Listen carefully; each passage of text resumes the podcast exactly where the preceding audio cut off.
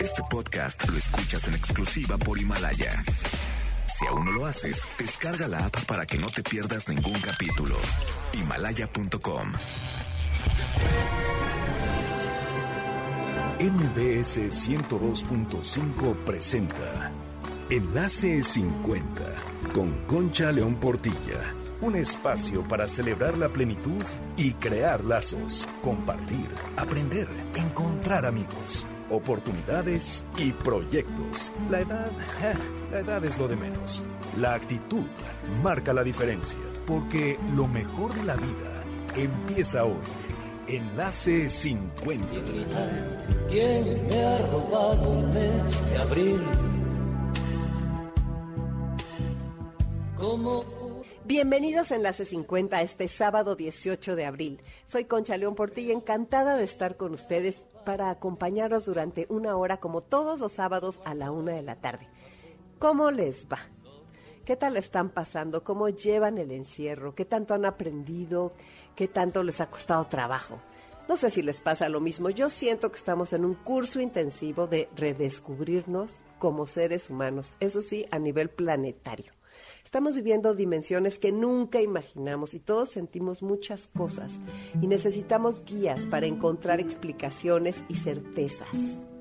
Vi esta frase de Maya Angelou que les quiero compartir. La esperanza y el miedo no pueden convivir en el mismo espacio. Tú decides a quién invitas. Me gustó porque pienso que la esperanza nos da dirección, que es como una brújula que vive en el corazón y aparece cuando estamos presentes. Es una voz que está dentro de nosotros. Por eso es tan importante aprender a contactar con nuestra esencia. Ahí vive la esperanza. Ahora les quiero comentar del programa de hoy. Nuestro invitado es el escritor Ricardo Chávez Castañeda. Él es autor de más de 40 libros para niños, jóvenes y adultos. Su último título es No y ya lo pueden encontrar en versión electrónica en el Fondo de Cultura Económica. Ricardo escribe cuentos, novelas, ensayos y poemas. Ha ganado muchísimos premios. Su obra toca lo más profundo del ser humano. El tema que eligió para nuestra conversación es la palabra ¿para qué? Los invito a tener pluma y papel listos en el siguiente bloque. Ricardo, además de ser un gran escritor, es un gran maestro que con sus clases saca a la luz el talento de sus alumnos al tocar lo más profundo de lo que somos. Antes de iniciar nuestra plática con Ricardo, quiero saludar a nuestros seguidores en el WhatsApp de Enlace 50. Gracias por escribirnos y por ser parte de nuestra comunidad. Es una maravilla todo lo que compartimos por este medio, a través del cual nos conocemos y nos mantenemos unidos. Les cuento una plática que tuve esta semana con Mónica, una de nuestras seguidoras del WhatsApp. Ella tiene 78 años y vive con su marido.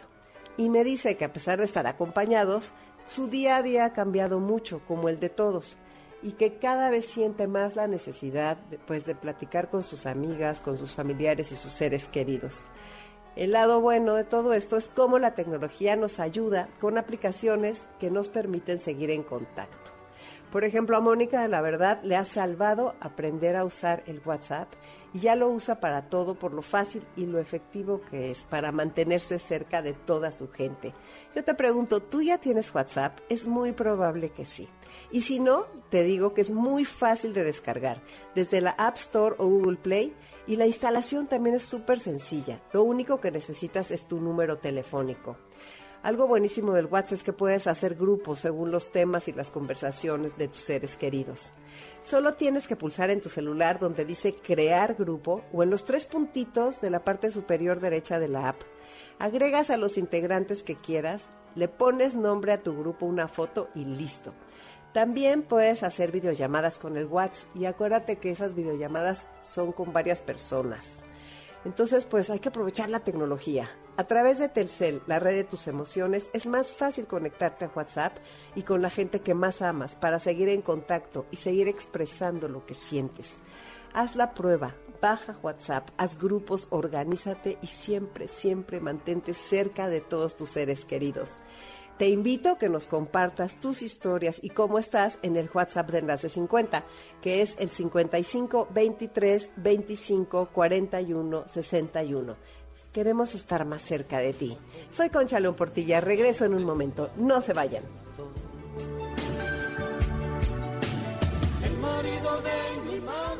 Enlace 50 con Concha León Portilla. Enlace 50 con Concha León Portilla.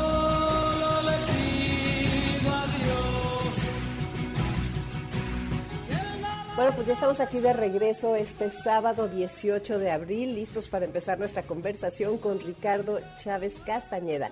Les recuerdo nuestras redes, Facebook Enlace 50, Twitter Enlace-50, nuestra página web enlace50.com y el WhatsApp del programa 55 23 25 41 61.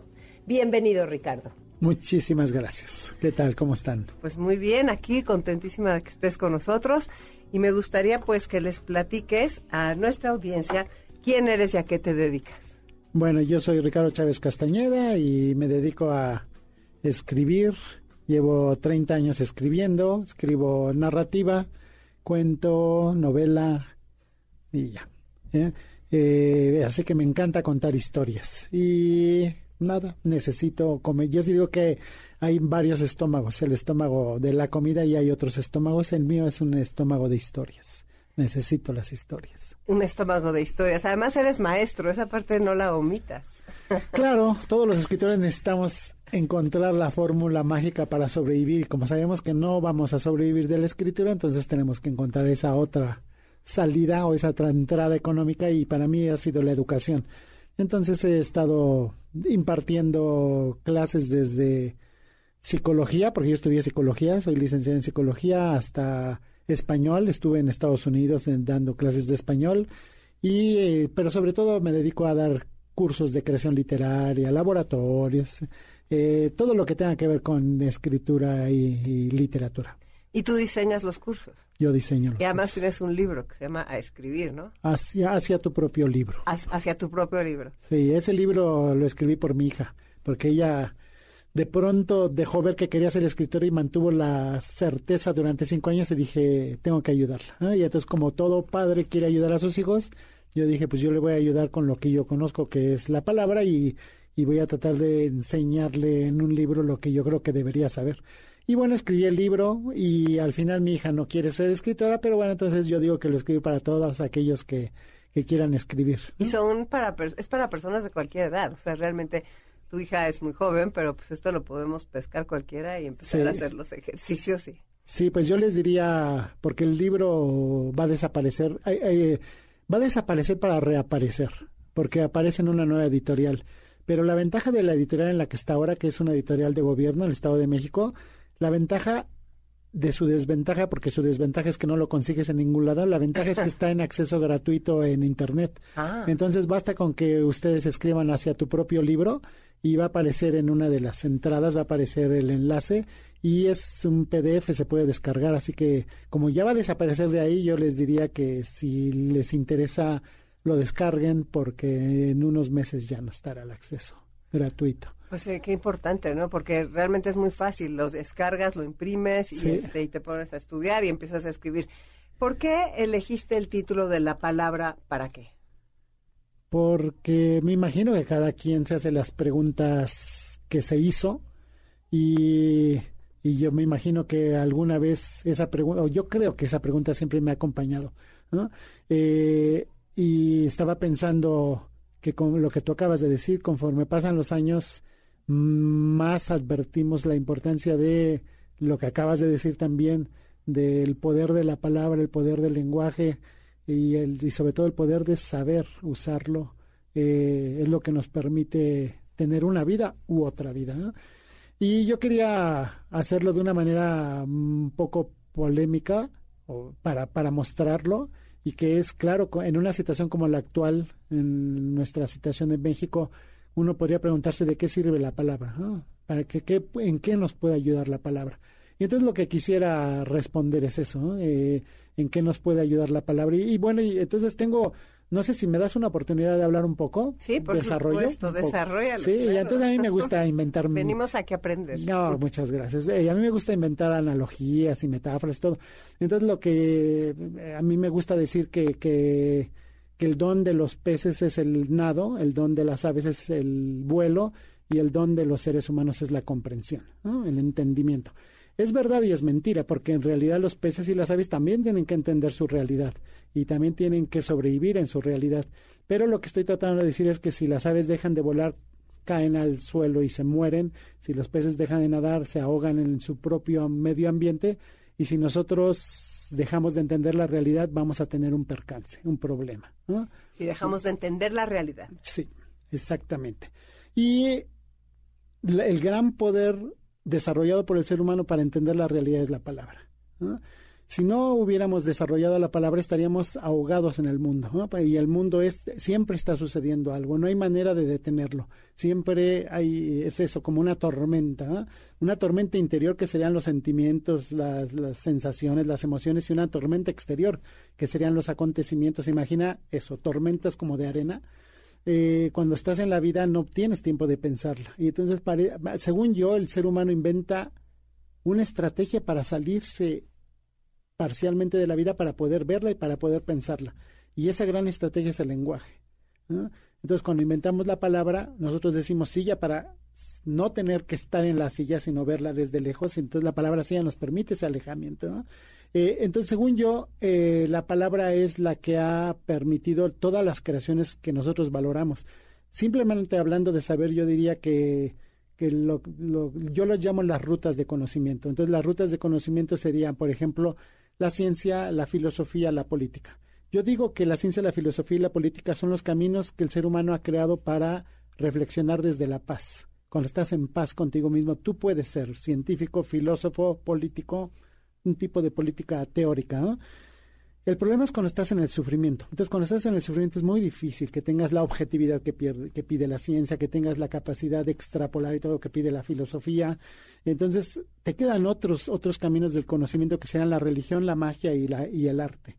Entonces, yo hablo mucho de, de los caminos sufrientes porque es lo que yo conozco y porque yo digo que en la vida siempre nos toca, nos toca caer y entonces en esas caídas necesitamos saber que existen palabras que nos pueden ayudar.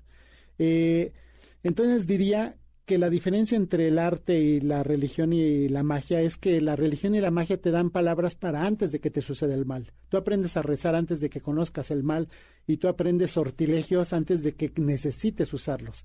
Eh, pero esas palabras son generales, ¿eh? son las mismas palabras, nosotros las tenemos que dotar de creencia para que funcionen, pero son las mismas. Mientras que el arte no te da las palabras, tú no tienes las palabras, las tienes que crear. Entonces los poetas, los narradores tienen que inventarse su propia palabra. Es como si se inventara una religión, un dios y un rezo. Y por eso es tan difícil el, arte, porque, porque no hay, no hay, porque estás solo en ese, en esa creación. Eh, y pero diríamos que todas, que, el arte lo que hace es algo que, que, es lo que nos ayuda a entender y que es lo mismo que hace la filosofía, la ciencia, la política, eh, que es crear una realidad nueva de la realidad en bruto, digámoslo así. Entonces, como pulir el diamante, pulir el carbón para crear el diamante, diríamos que eso es lo que hace el arte, ¿no? Eh, elaborar realidades y eh, nosotros lo hacemos a, través del sentimiento. lo que une a la religión, al arte y a la, magia es el sentimiento. Y el sentimiento herido, no el sentimiento pletórico y, eufórico, porque ahí no necesitas nada. ¿Qué hace la magia? Eh, demanda. ¿Qué hace la religión? Ruega. ¿Y qué, qué hacen cuando demandan y ruegan? Quieren cambiar el mundo. Algo en el mundo no está bien, entonces piden o demandan el cambio a través de, la, de los sortilegios o a través del rezo. El arte, en la literatura hace algo parecido, ¿no? pero lo que hace la literatura es que en lugar de pedir un cambio, lo que hace es que muestra la realidad. Y muestra la realidad un poco para que te des cuenta de lo dura que es nuestra realidad. El valle de lágrimas que, del que habla la religión, la literatura lo expone. Y entonces si tú te identificas con un personaje, puedes vivir las las torturas o las tragedias que vive esa persona y entonces tú puedes entender quizá lo que tu vida no te ha pedido que entiendas, ¿no? Que sería el mal. Eh, entonces, desde esta perspectiva yo digo que eh, nosotros inventamos una fórmula para capturar el mal y la fórmula es la narrativa. Y lo que yo digo es que todas para capturarlo para que no siga haciendo daño. No, para entenderlo. Ah, para entenderlo. Es para entenderlo y claro, pero, lo, pero lo que acabas de decir tú es eso. O sea, lo, queremos entender primero para después intentar hacer algo contra él. Y entonces sí sería, el objetivo último es convertir el mal en bien. pero primero lo tenemos que entender, entonces lo que hacemos con la narrativa es eso, es como crear una jaula para que el mal entre a la jaula y entonces nosotros podamos verlo. Y entonces por eso creamos la estructura dramática y por eso creamos lo que llamamos narrativa. Entonces yo digo también, el medio ambiente de las aves es el aire, el medio ambiente de los peces es el agua, el medio ambiente de los seres humanos son las historias todo el tiempo estamos contando historias. Entonces, desde que te levantas, tú sueñas historias. Te levantas y, y, dices, me duele la espalda, es que ayer hice, y tú cuentas una historia.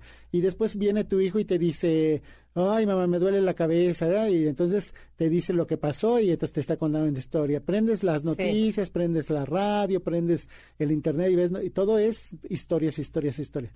Vas en el metro, vas en el pecero, vas en el auto y vas oyendo historias de la gente llegas a tu trabajo y lo primero que te cuente cómo estás y todo y te cuentan una historia. Después, si trabajas en, algo como ser historiador o, en, un periódico, inundado de historias, pero si no, te libras un rato de las historias, pero luego a la hora de comer historias.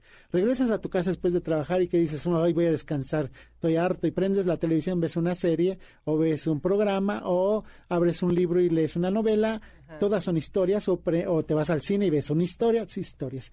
¿Por qué tal necesidad de historias? Según yo, es porque el ser humano creó esta, esta estrategia para advertirnos. Según yo, cada historia te está diciendo, ten cuidado porque hay algo, un mal que te puede suceder y es este. Cada historia te cuenta un posible mal o varios posibles males.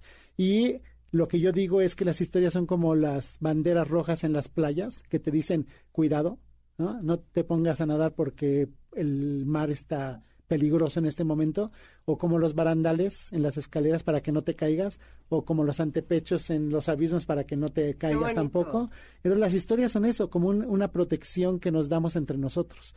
Y entonces, claro, mucha gente dice, ¿por qué todo el mundo cuenta malas historias? Si lo ves como morboso o lo ves como pesimismo, pareciera un problema, pero si lo ves como una advertencia, todo el mundo te cuenta el mal que ha vivido para que tú sepas que puede suceder y entonces te cuides entonces diría que es bien generoso. La gente se expone sus, expone sus vulnerabilidades por ayudar a otra persona. Ni, el que da la historia ni el que la recibe sabe que es por eso. Pero así es como funcionan las historias. Entonces yo diría que el gran poder de las palabras y el gran el porqué del lenguaje tiene que ver con una necesidad de protegernos y cuidarnos y crear esa comunidad de, de sobrevivencia. A ver, y eso desde el punto de vista del lector, sí. pero también desde el punto de vista del escritor. Y desde el punto de vista de nuestra comunicación cotidiana con todos los nuestros y con nosotros mismos. Claro. Entonces, esa parte de la palabra, ¿para qué? Saber nombrar las cosas. Hemos hablado en este programa de saber nombrar las emociones o saber nombrar el límite que le quieres poner a tu hijo, a tu pareja, a tu jefe, al del hospital, a quien quieras. O sea, esa parte y me gustaría que hablaras un poco, porque por los, las clases que he tomado contigo, la palabra para qué cuando van pasando los años, la palabra como, como algo que te cura, que te alivia, que te hace este, descubrirte. ¿Cómo le dices a lo, a lo del electrocardiograma, pero... El electroexistencialograma. electroexistencialograma. Qué interesante. Y más para personas como nosotros, que ya tenemos más de 60, yo tengo 62. ¿Tú cuántos tienes, Ricardo? 59. O sea Ándale, ya, le estás pegando. Ya, ya estoy en, nuestra década. Ya estás en esta década, que es una década importantísima. ¿eh? De veras, la gente, yo no sé, no sé, para mí sí cambiaron las cosas con los 60 y no me refiero a que me duele más la rodilla. O sea, la conciencia de finitud es algo que se te empieza a asomar cada día más clara. Y pues sí dicen que en algunos momentos te atreves a decir más lo que sientes y todo eso. Yo creo que sí ha cambiado un poco. Hay muchas cosas. Sin embargo, me gustaría que hablaras de tu palabra esa eterna, que está casi como supercalifragilístico. ¿Cómo se llama? Bueno, primero me gustaría decirte que, que esto que dices de que invento los cursos es porque Creas. sí, de que creo los no cursos. ser mala onda. No, y está bien porque yo digo que cada quien eh, desarrolla lo que necesita. Entonces yo he necesitado crear muchos cursos que tuvieran que ver con lo íntimo porque yo sentí que el arte, que supuestamente es la expresión de lo íntimo, mm, descuida mucho justo ese momento. Y lo que hace es más bien hacer trabajo de taller y ese es un trabajo muy técnico del lenguaje. Yo decía, no, lo importante es entender por qué necesitamos las palabras, de dónde vienen y qué podemos hacer con ellas. Entonces he creado cursos como el poder de la mentira o el, eh, los que creé últimamente y que fue por la muerte de mi mujer fue la experiencia de la pérdida o la escritura salvadora y después otro curso que se llama Escribir el Bien. Y, y ahí es donde, donde tuve que empezar a ver eso que ahora es muy fácil nombrar como los electroexistencialogramas o los tres movimientos de la vida, todo lo que eh, necesito crear como concepto para entender lo que me pasa y que le pasa a tanta gente porque somos seres humanos. Entonces lo que me ha pasado a mí tiene que ver, como tú dices, con una nueva época, una nueva etapa de mi vida que es la etapa de las pérdidas, ¿no? Entonces cuando muere mi mujer, pues uno cree que es, nos, todos creemos que no vamos a morir y yo creo que está bien, es bueno creer que no vamos a morir, porque si no, no haríamos nada. Tenemos que olvidar la muerte. Pero cuando se te muere alguien cercano es muy difícil. Y, y entonces yo inventé esto del electroexistencialograma como una manera de ver muy rápidamente cómo ha sido tu vida. Y entonces, eh, imagínense una, gráfica de un electro, un electro de corazón, ¿no? Y entonces, líneas arriba, líneas abajo, y, y lo que haces es dibujar eh, en este caso yo le llamo electroexistencialograma porque lo que dibujas es tu vida. Entonces la última línea está en el presente, el día de hoy, y tú puedes elegir desde dónde empiezas. Puedes decir, solo quiero ver lo que ha pasado en los últimos 10 años. Y empiezas en el 2010 y dices, bueno, ¿qué estaba pasando en el 2010? Ah, estaba muy bien. Entonces empiezas arriba y luego vas dibujando cómo te fue yendo en la vida. Y todo lo que termina siendo, es, acaba siendo un dibujo de tu vida a mí lo que me gusta de ese dibujo, que es muy fácil de hacer y, aparentemente es muy pueril y muy inocente, te permite ver, por ejemplo, cuáles son tus caídas, cada cuándo suceden, eh, quiénes están cerca, quiénes te han ayudado a salir, cómo sales. Eh, yo descubrí que mis caídas casi siempre eh, tienen que ver con una sobrevivencia amorosa cuando caigo, lo que me salva es, la sobre, es el, desarrollo del amor, ¿no? Eh, pero en un enamoramiento fuerte, y es lo que me salva, si no es con caída, caída, caída, caída. Nos va a tocar un corte, pero antes quiero que digas una frase que te oí, no sé si en alguna clase, conferencia o qué. ¿Qué le pediste a la literatura cuando mm. murió Juana? Claro, cuando murió Juana, yo sentí que la literatura tenía que hacer por mí lo que yo había hecho por la literatura, ¿no? Yo le había dado 30 años de mi vida y de pronto sentí que, que de verdad quería sobrevivir la muerte de ella, porque en realidad lo que quería era morirme, pero no quería morir. Yo decía, yo tengo que mantenerme vivo por los dos, por este amor y porque no es mi tiempo de morir, pero sentí que su muerte me estaba llevando y entonces yo le dije a la literatura que ahora ella tenía que salvarme, ¿no? La literatura que tenía que salvarme y bueno, lo que hice fue crear todos estos talleres, eh, laboratorios de creación y a escribir y a escribir y a escribir. Y la literatura te salvo. Nos vamos a ir a un corte. Soy Conchalo Portilla. Regreso con ustedes en un momento. No se vayan.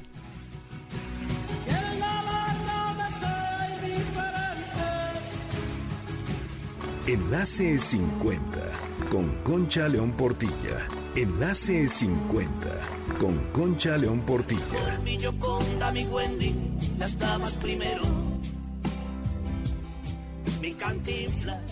ya estamos aquí de regreso contigo este sábado 18 de abril y antes de continuar nuestra plática con Ricardo Chávez Castañeda, les comparto este mensaje.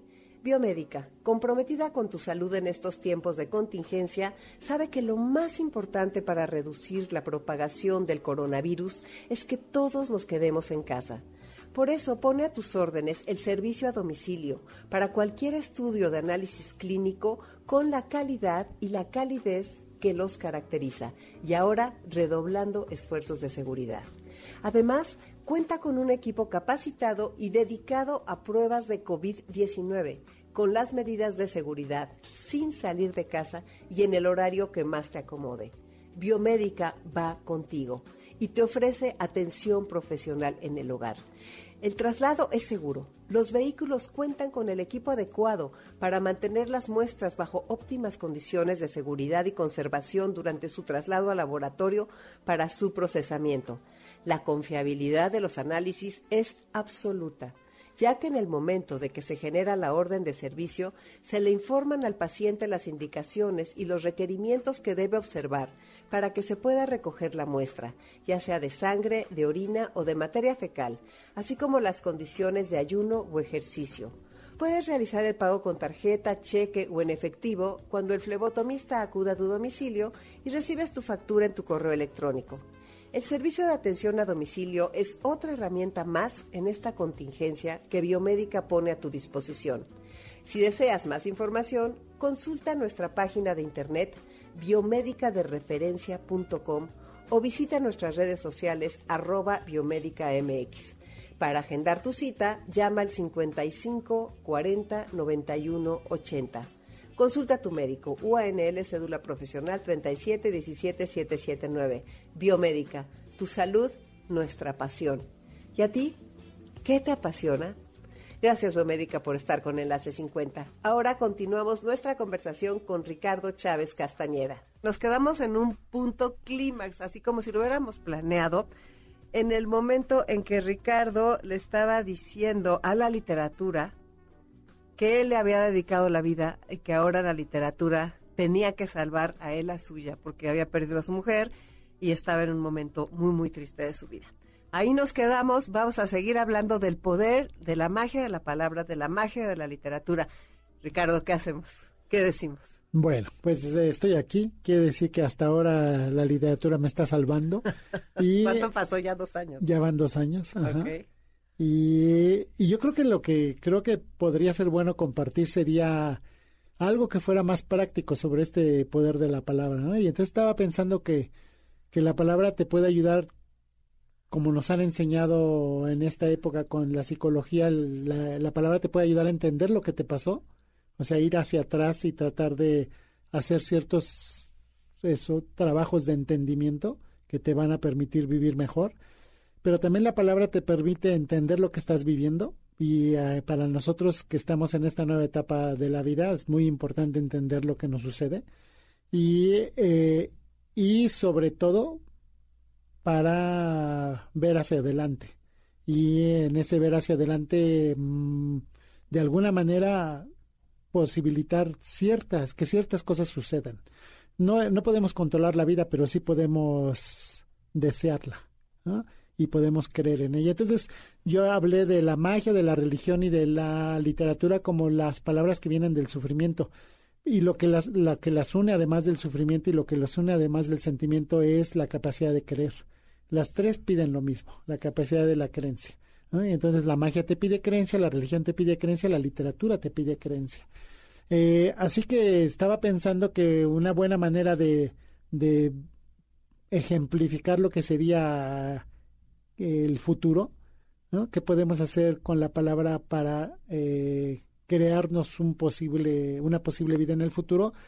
A mí se me hace que lo más fácil es hacer como una lista de aquello que te gustaría hacer por primera vez. ¿eh? La primera vez es, eh, pareciera que la primera vez solo existe en la niñez. Y por eso hablamos de la primera vez que te enamoras, la primera vez que diste un beso, la primera vez que comiste algo, que te montaste en algo y yo pensaba que no tiene que ser por no tiene por qué ser así la primera vez podría ser una manera de rejuvenecerte y es qué me gustaría hacer por primera vez a pesar de que ya tenga 60 años y esa sería una lista interesante. No quiere decir que la vas a hacer necesariamente pero sí puede ser una manera de descubrir lo descubrir quién eres y descubrir qué deseas no entonces yo haría una lista de eso, lo que me gustaría hacer por primera vez, y, haría otra lista que yo creo que es muy importante, que es qué me gustaría hacer otra vez, que ya hice, que ya viví, pero que me gustaría volver a hacer de nuevo. Y yo digo que esas dos listas te permiten conocerte, es como ponerte un espejo, un espejo que normalmente no vemos porque el espejo que vemos es el espejo de lo real y este es el espejo de lo posible. Eh, entonces, en este espejo de lo posible, eh, al mismo tiempo que te permite conocerte de una manera, también te permite intentar dirigir tu vida hacia algún lugar. Que hablamos siempre de que este periodo de la jubilación y este periodo donde, donde sentimos que la sociedad pareciera prescindir de nosotros y pareciera no tomarnos en cuenta, si uno no se inventa algo contra esa, porque esa no es una creencia, es una realidad, si no inventamos algo contra esa realidad, sí puede ser muy deprimente y por eso mucha gente muere. Yo digo que, que el problema con dejarte atrapar por el prejuicio de, de la mayoría es que tú puedes convertir el prejuicio en un perjuicio para ti, ¿no? Así que sí, yo creo que es muy importante mm, crear y desarrollar creencias, ¿no? En el presente nada, pues qué, qué es lo que me está pasando. Y desde, por supuesto que las dolencias físicas son muy fáciles de ver y de apalabrar. Pero así como surgen dolencias físicas, están surgiendo, no diría dolencias, pero sí están surgiendo nuevos sentimientos, nuevas emociones, y sí sería importante nombrarlas o por lo menos eh, narrarlas. Hacerte tu lista, hacerte tu lista de todos esos nuevos sentimientos. O sea, porque tal vez nunca te habías sentido invisible y de pronto te sientes. Tal vez pensabas que la soledad era algo que iba a pasar en mucho tiempo. Sí. Tal vez no te has dado cuenta de lo que te está pasando. Haz una lista de cómo te estás sintiendo en el presente y de cómo quieres sentirte. Y si es cierto, la palabra puede ser una vacuna. Sí, claro, la palabra como vacuna. Eh, y eso sobre todo va, yo cuando hablo de la palabra como vacuna es cuando hablo de, de del mal que te sucedió. El mal que te... Uno, claro, cuando yo les digo, van a tener que recordar lo más terrible que les ha sucedido en la vida, hagan una lista de esto terrible que les ha sucedido cuando perdieron la fe en la humanidad o cuando eh, se sintieron traicionados. Y, mucha gente dice, no, es que no quiero recordarlo, ya, ya lo viví, ya lo sufrí. Entonces yo siempre les digo que, que no se hace por morbo, ni por regodeo, ni por crueldad, se hace porque necesitas trabajar el mal para que el mal no siga avanzando en ti, porque el mal radical eh, sigue en nosotros, ¿no? Y nos ha acompañado desde que sucedió. Y si tú, es como una herida, una herida, tú, si tú no te curas una herida, se va a gangrenar.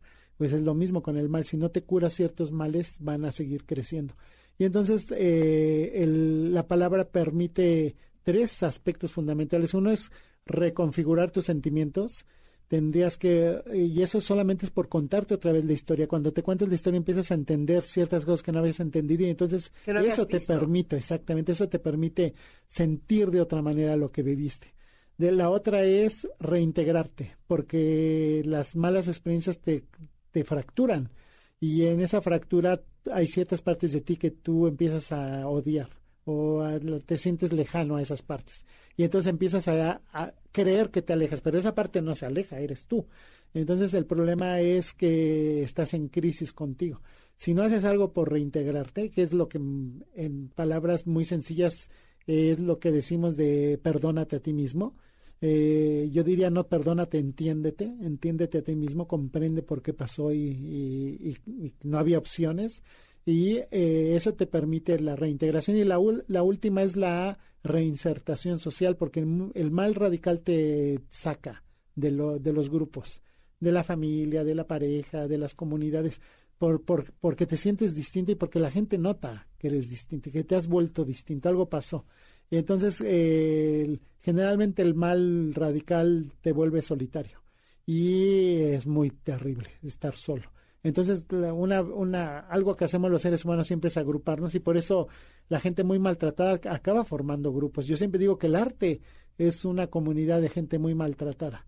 Y claro que luego los artistas inventan una, una especie de armadura y por eso podemos ser de pronto tan, tan eh, soberbios o tan déspotas, pero en el fondo es eh, somos gente tan vulnerable, tan vulnerable que no podemos aceptar ver tal vulnerabilidad. Yo digo que sería mejor aceptarla, verla y desde ahí eso, ser, ¿no? Pero bueno, mucha gente no puede y eh, pero de todos modos sigue siendo esa, esa eh, ser, sigue siendo un ser muy frágil. Y entonces yo digo, hay comunidades de gente muy frágil, ¿no? Una es la religión, otra es la magia, otra es el arte, ¿no? La gente más frágil está ahí y no es porque haya decidido ser frágil, sino que la vida les ha pasado de tal manera por encima que nos ha roto de, de mil maneras y bueno, es la única posibilidad que tenemos es esa agrupación con gente semejante y esa labor eh, de la palabra que cree. La palabra que cree para crear, ¿no? La, creancia, yo le llamo, ¿no? Que sería la creencia más la creación, sería la creancia. Y yo digo que que el arte en eso sí es maravilloso, porque permite crear algo que no existe, algo de la nada. Algo que al final traes dentro. Sí, siempre. Siempre. Siempre, porque el arte es expresar, ¿no? Es sacar de ti aquello que no está resuelto. Y, y no hay manera de que no escribas desde ti.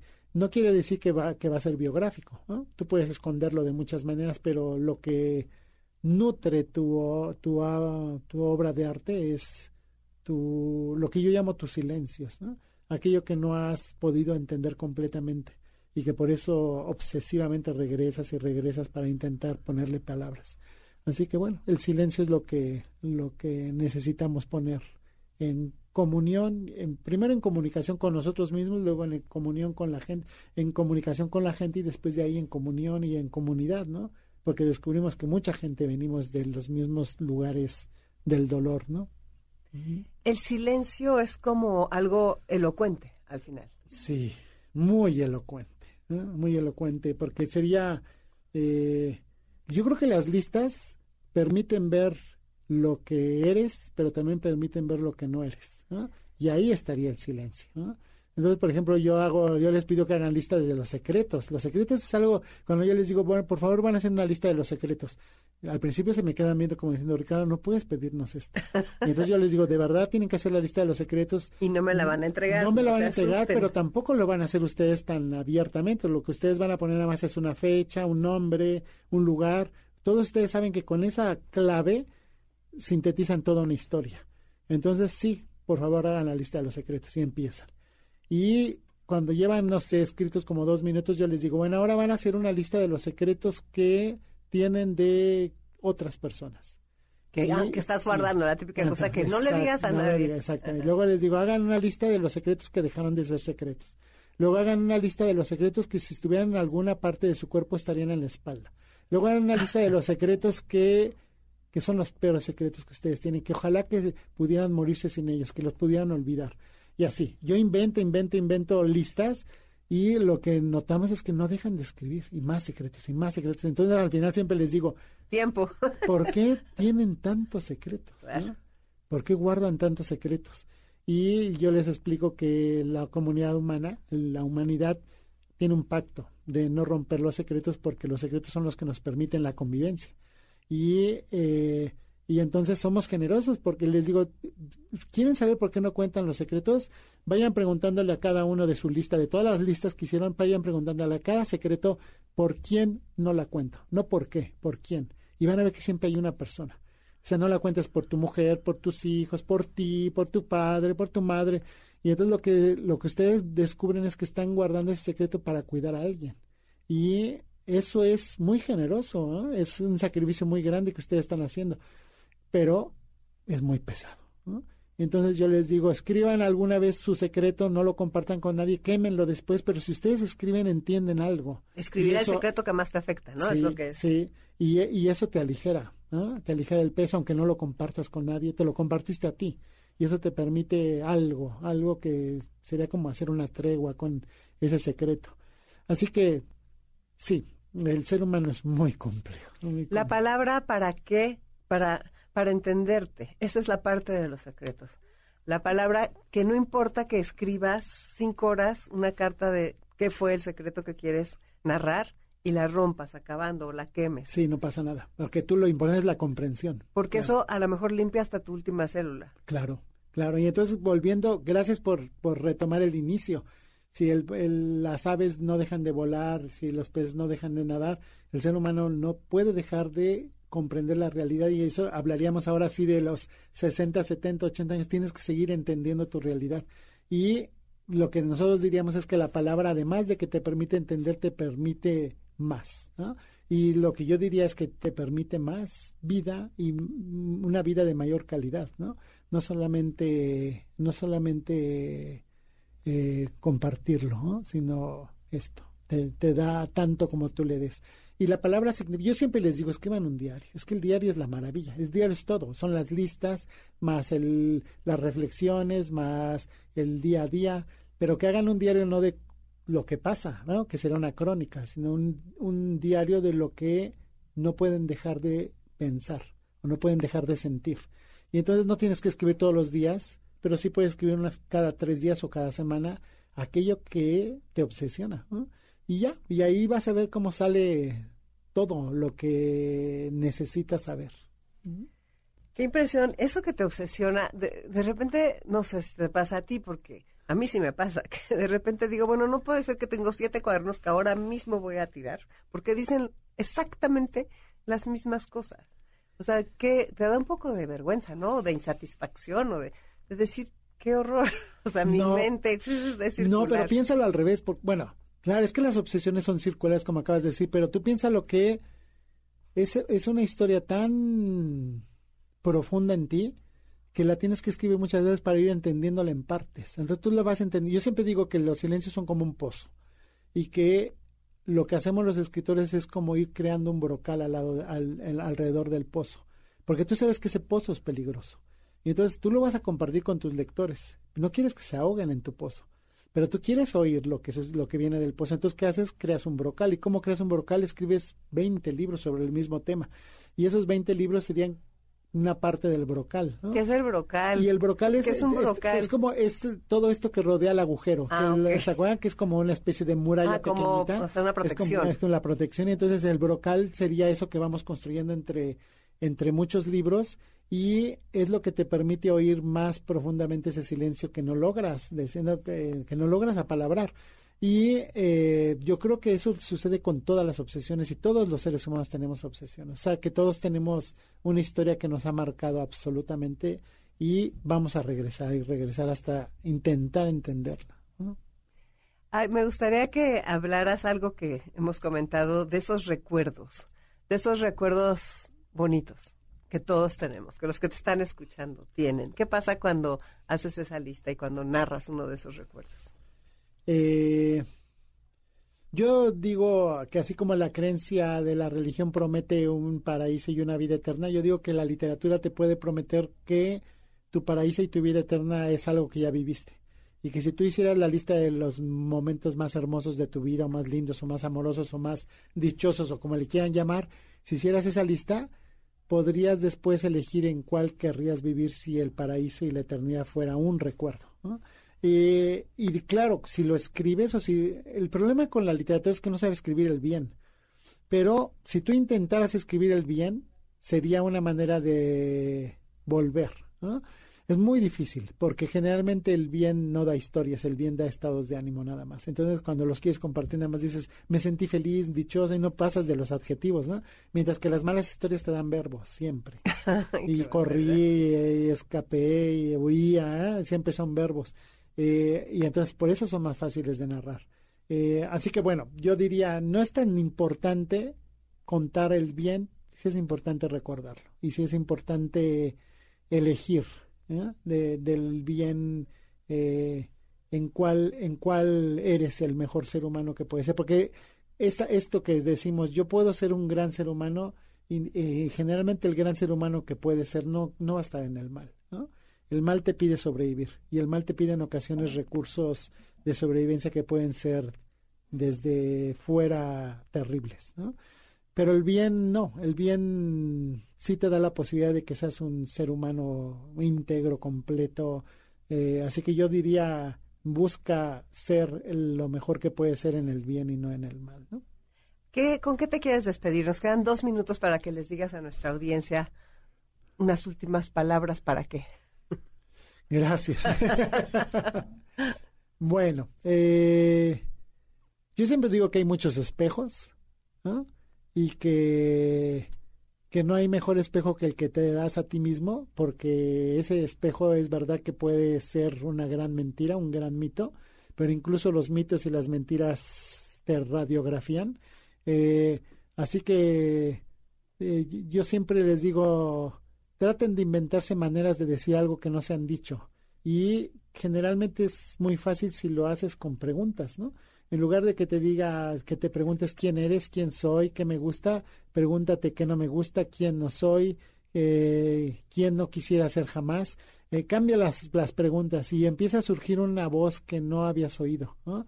Y en esa, en esa voz que no habías oído empiezan a surgir palabras que tú no sabías que tenías dentro de ti y que te mostraban tan claramente. Así que yo diría, cambien los interrogatorios.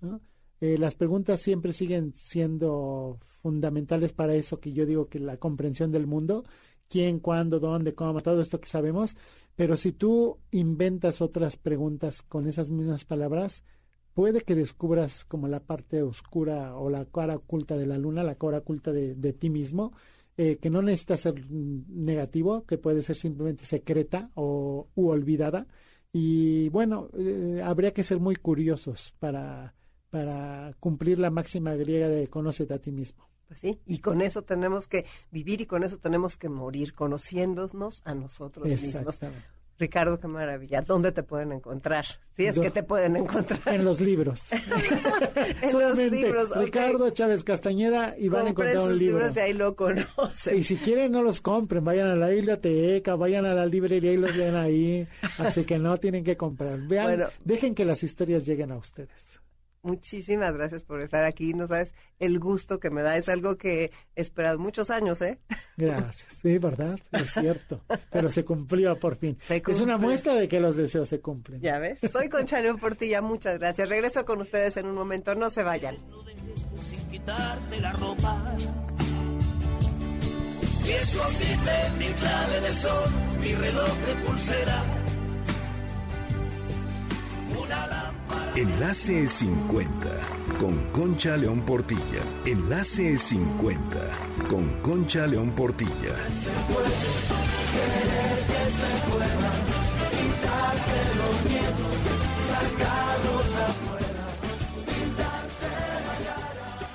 Bueno, pues ahora ya sabemos la palabra para qué, ¿verdad?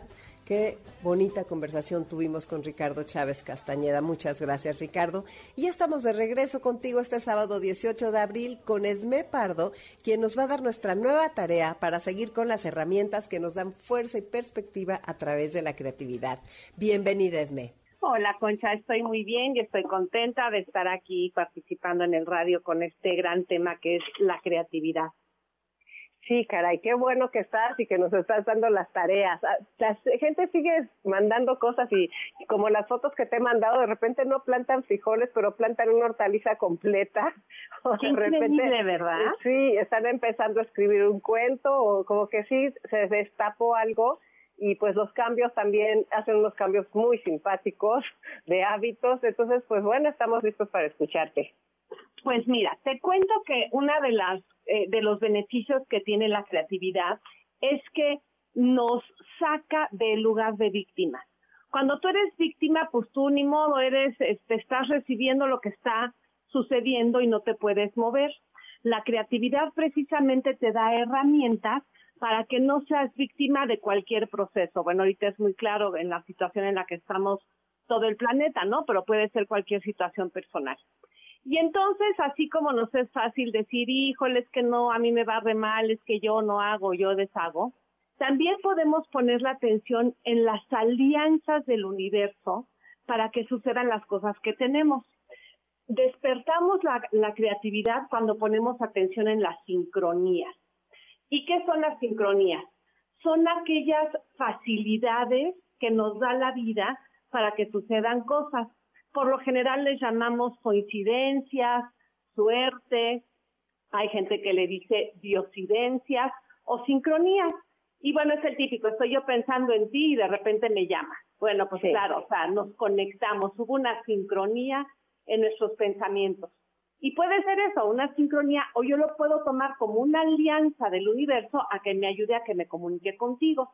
Y fíjate que en otro grupo que estoy dando de creatividad, una chava me había contado, me contó que ella quería leer un libro de inteligencia emocional y que justo cuando empezó la cuarentena y se tuvo que ir a guardar a su casa, encontró gratis la descarga de ese libro en Facebook. Y entonces me dijo, oye, qué maravilla, ¿no? Le dije, no, pues eso se llama sincronía. El universo te está ayudando a que cumplas esos deseos.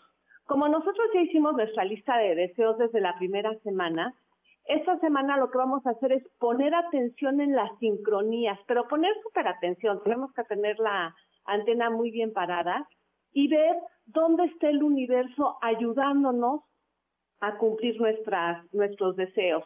Probablemente está en que tuviera yo todas estas semillas al alcance y pudiera hacer mi huerto, en que gracias a las páginas matinales he encontrado el lugar para hacer mi cuento, no sé, en que estaba yo pensando en mi amigo de Estados Unidos y me llamó o me escribió, etcétera.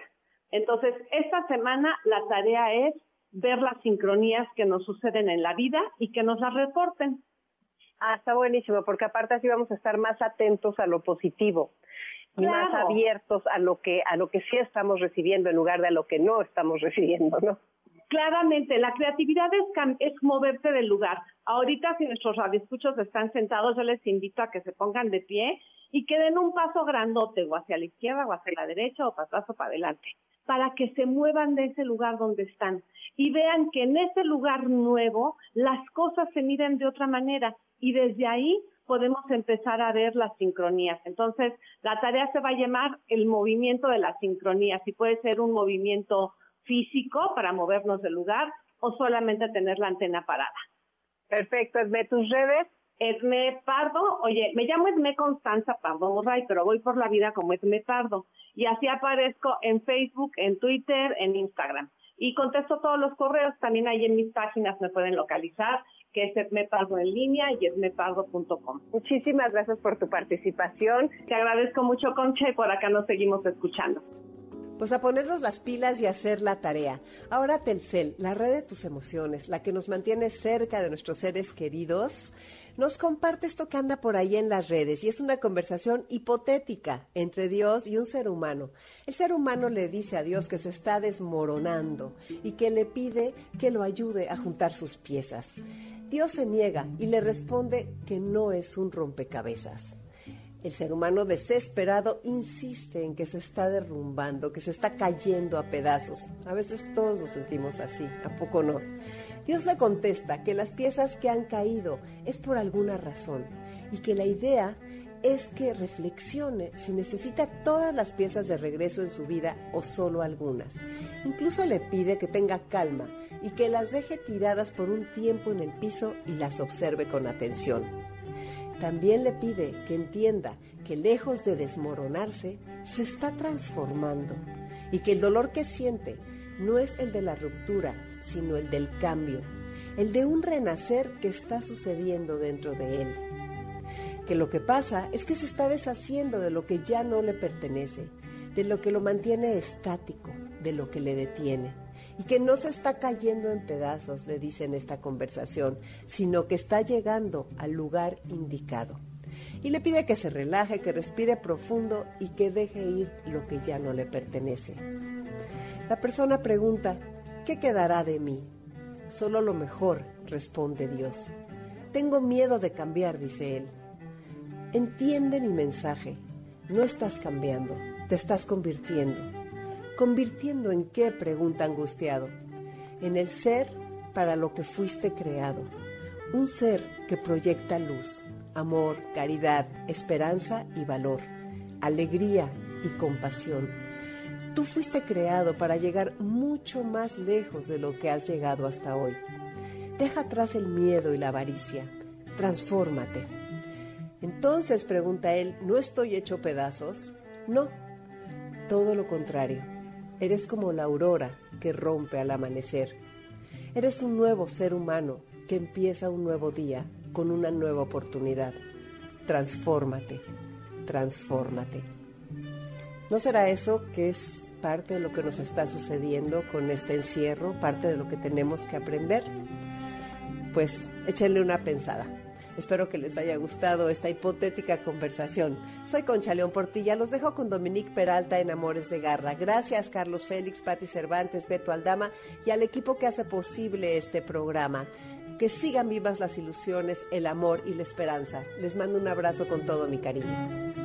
MBS 102.5 presentó Enlace 50 con Concha León Portilla. Te esperamos el próximo sábado, una a 2 de la tarde por MBS 102.5. Este podcast lo escuchas en exclusiva por Himalaya. Si aún no lo haces, descarga la app para que no te pierdas ningún capítulo.